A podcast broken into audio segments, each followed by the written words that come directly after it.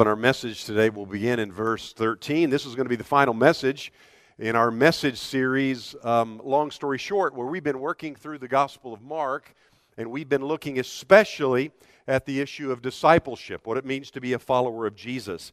And today I want to take just a little different angle or approach on an important theme that most all of us in this room are thinking about as we especially think about discipleship. Today I want to talk about the elephant and the donkey in the room. Now, I was told a long time ago that it's not polite to talk about two things in public religion and politics. And so, what did I do? I became a preacher. And so, you expect me every Sunday to stand here and talk about religion, to open the Bible and talk about what we find in Scripture. And yet, because most all of us in this room know that in just a day or so we're going to the polls, many of us have already gone to the polls. Uh, I want to talk just a little bit about some things that I think Jesus would have us think about. I want us to look at the one time in Scripture where Jesus was drawn into a political conversation. And I think we can learn something from Jesus about how we handle ourselves in times like this when it seems like our nation is so divided and our world is, is so divided. And I think what Jesus is going to teach us today will help us and help our perspectives and opinions about political matters. Now, I want you to breathe easy because in this passage we're going to look at, Jesus does not tell us who to vote for, and neither will I. And yet he does say some things that I think are very, very uh, significant. And so in Mark chapter 12, we'll begin in verse 13. And we're going to see that in this particular passage, Jesus makes one of his most famous statements. In fact, this statement he makes in Mark 12 is so well known that we find it in each of the synoptic gospels in Matthew, Mark, and also in Luke. Now, Jesus in Mark 12 is coming near the end of his ministry. And so he has confrontations with four different sets of leaders. Uh, now, Jesus, still at this time, is, um, has a lot of credibility with the people. The people love him. But the religious leaders, especially um, the Jewish religious leaders, they really don't like Jesus, and so they draw him in to these, to these conversations. And it's an interesting and fascinating study in and of itself to look at each of these four conversations. But today, we're going to look at just one of these conversations. And so Mark tells us in verse 13 that the chief priests and teachers of the law and elders they, they send some pharisees and herodians in to have a conversation with jesus. Now the fascinating thing is the pharisees and herodians could not have been more different. In fact the pharisees don't like the herodians at all.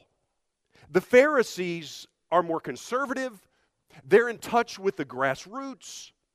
They didn't want any part of the Romans that ruled.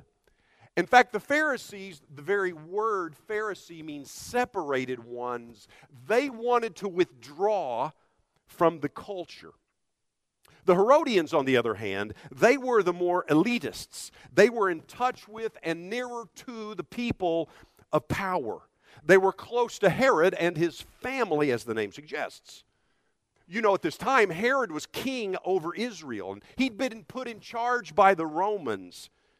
And so imagine these two groups of people who could not be more different, had totally different perspectives, and yet they've come together with the singular purpose of derailing Jesus.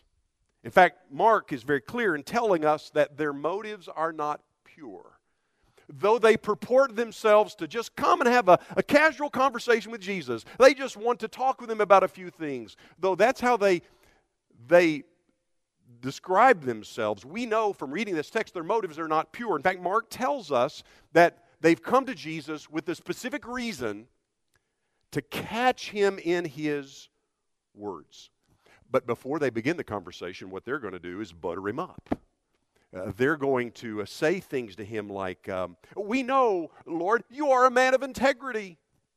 We know you're not a person who's swayed uh, by the opinions of, of others.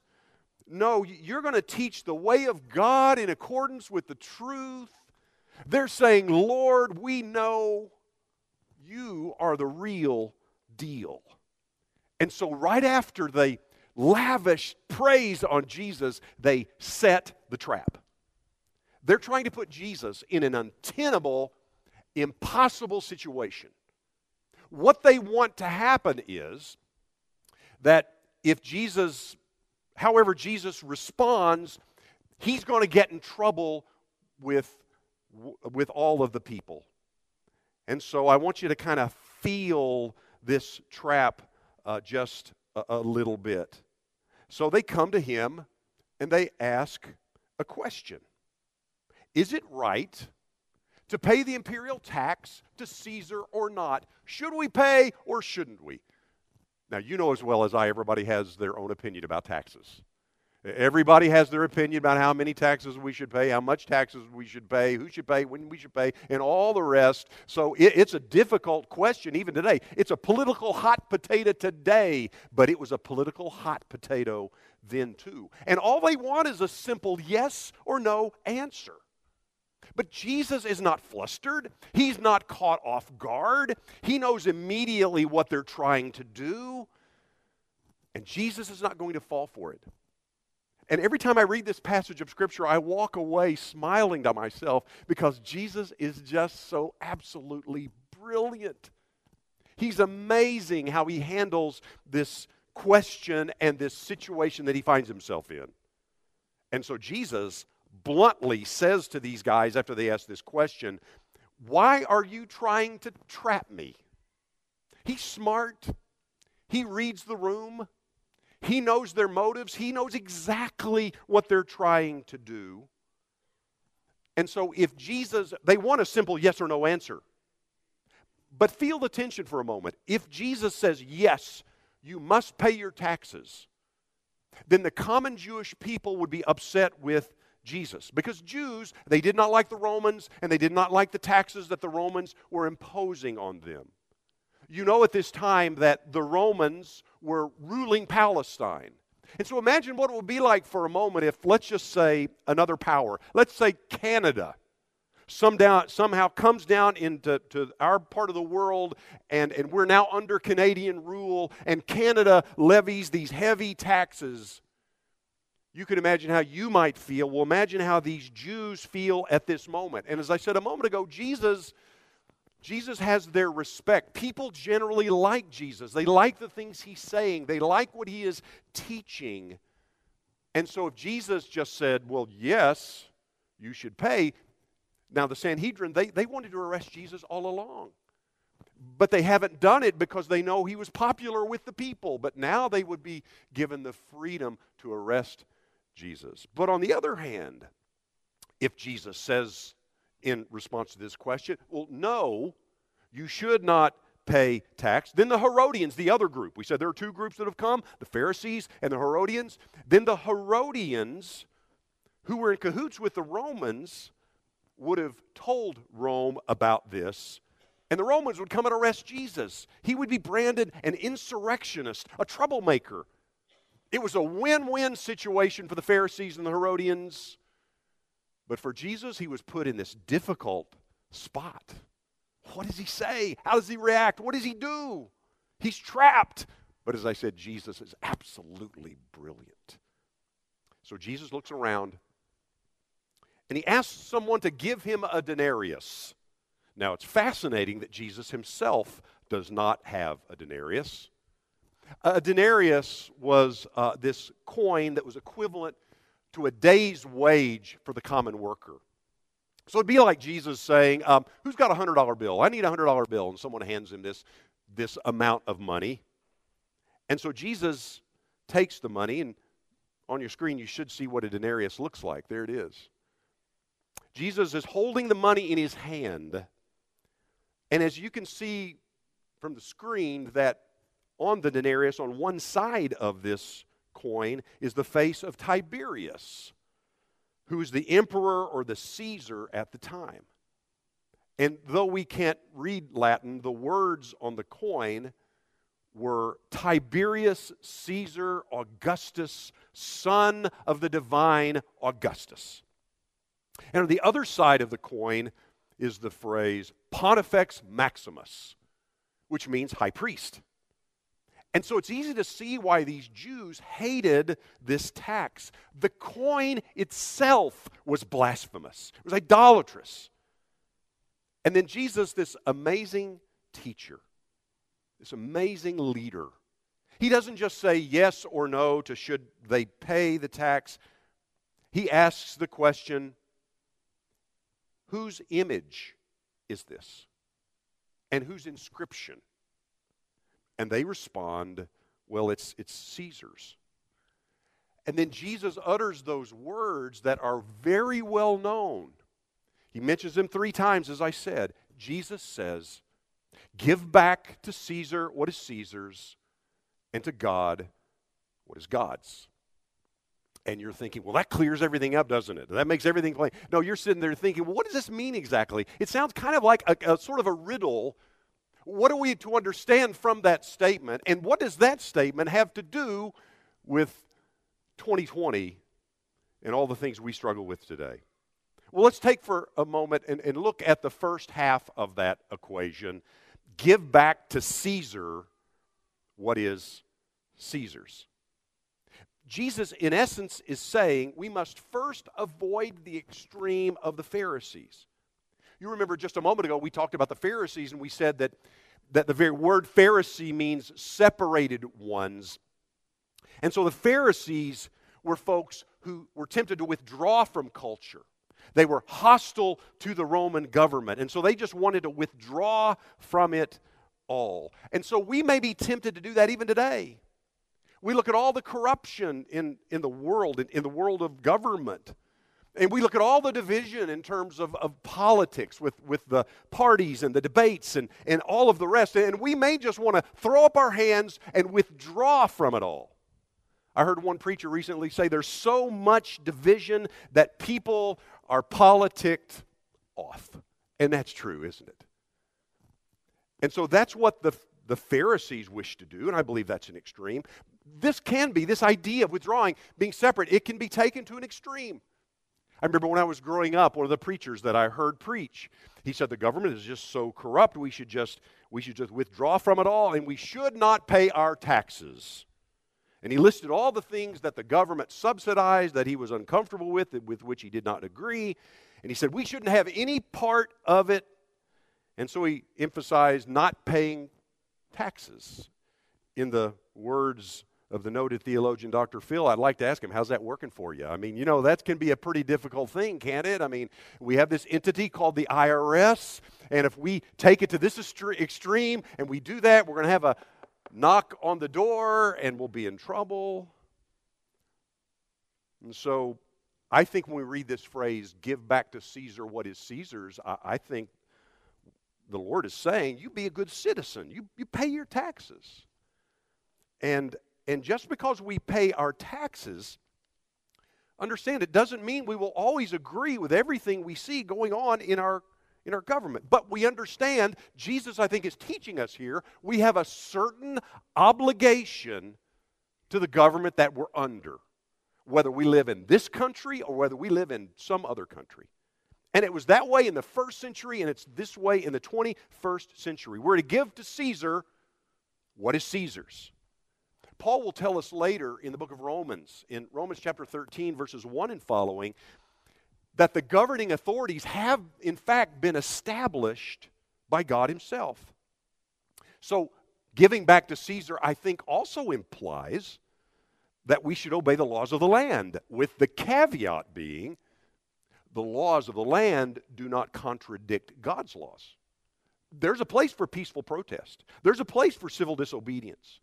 We see this in Scripture. For instance, you may recall after Jesus had already uh, uh, went to the cross and, and he, he died and was raised, and then he, after 40 days, he ascended to be with his, his Father. The Holy Spirit comes upon the people who were gathered to pray in the early part of Acts. And you have Pentecost, and thousands of men and women come to Christ. The church is established, and then Peter and the rest of the apostles, they fan out in their preaching. And they're in Jerusalem at least until Acts 8 1 when, when persecution comes on the church. But while they're in Jerusalem preaching, the Sanhedrin doesn't like it at all that they're talking about Jesus. They feel threatened as a result of this. And so they drag Peter in. And you recall that famous line. They told Peter, Do not speak anymore in the name of Jesus. And Peter said, We must obey God rather than man. So there's a sense in which, yes, we're to obey the laws of the land unless those laws of the land are in conflict with God's law. I think Jesus' words also here, give back to Caesar what is Caesar's, I think his words also imply that we can vote. Now, I know that's a big relief to some of you who've already cast your vote to know that it's okay. But not everyone, understand, takes this position. I don't know if you read in the September issue of the Christian Chronicle, but there's an article in there about, about how some among us are so turned off by the divisive politics that they've in fact decided not to vote. This was the perspective, you may or may not know, but this was the perspective of David Lipscomb. Lipscomb was this very prominent leader among us who lived and worked between the time of the Civil War to World War I. And uh, Lipscomb University is named in his honor. He founded that entity and he founded the Gospel Advocate, among other things. And from his perspective, I think, I think the Civil War had such an impact on his life that he almost threw his hands up and he said, You know, my allegiance is to the kingdom of God. And so he advocated the position that we should not, cannot vote. And there are some who take this position. And yet, I think when I read this passage where Jesus is confronted by these religious leaders and he says, Give to Caesar what is Caesar's, I think this makes room for God's people to participate in some way in our system. We're citizens of the earthly city and the heavenly city and understand we have duties and we have responsibilities in both. And so I do believe we can and should vote and pray for our leaders and stay informed and be good citizens. Now, let's take a moment and look at the other side of the equation. We're also to give, give what is to God, uh, to give God what is God's. If on one hand there's this extreme of the Pharisees, the Pharisees were the separated ones. The Pharisees were the ones who withdrew from culture, who were in fact hostile to the government. We can also make the mistake of the Herodians. The Herodians were far too enmeshed with the government. They were so enmeshed in the system that they gave Caesar more than his due. Now, as we think about that phrase that Jesus made, there's an insight that might not be apparent immediately. but If you think about it, you can, you can see it. When he says, give to God what is, what is God's, he's making a subtle but, but powerful statement against idolatry.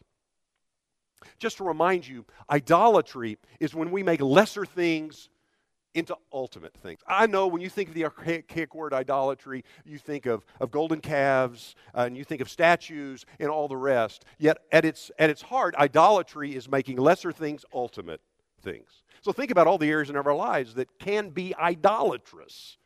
We think about money.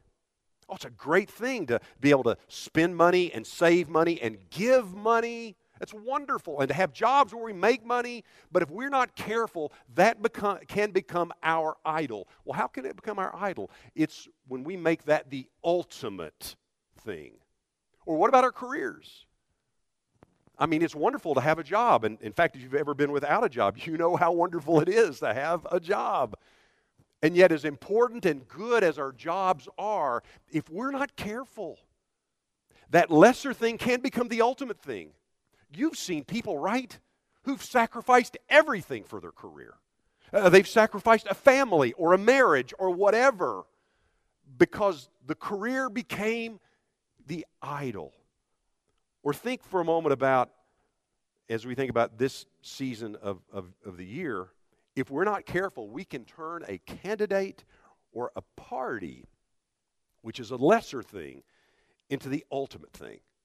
And if we make our political party, whatever perspective we have, or our candidate, candidate, whomever we like, into the ultimate thing, that person or that party becomes our idol. The truth is, Caesar is not God. He does not rule over all of life. Caesar can regulate our conduct to some degree. The government has domain over certain aspects of our lives, and Jesus is okay with that. But that domain is limited. And so the question that, that I've wrestled with this week is so, what is God do? Or to give to God what is God's. What are we to give to the Lord? Well, think of it this way Caesar's image is on the coin. Whose image is on us? Whose image should be on our hearts and our souls? Genesis chapter 1, verse 26, the Lord says, Let us make mankind in our image, in our likeness. We have a stamp, an inscription on us. We belong to Him. And because of this, God alone deserves our deepest affection, our ultimate loyalty. He alone deserves our worship. In the first century, men and women were martyred because they would not say, Caesar is Lord, but they shouted that was all that was within them Jesus is Lord. And so let me give you a, a couple of, of practical implications of all of this that I think might be helpful to us, especially over the next uh, few days. Uh, here's the first Our primary hope and allegiance is to the kingdom of God, and nothing will change that Tuesday night. Regardless of who wins on Tuesday, God is still on the throne. Amen? Jesus is the King of kings and the Lord of lords and the president above all presidents. All other earthly identities that seek to define us and divide us are secondary.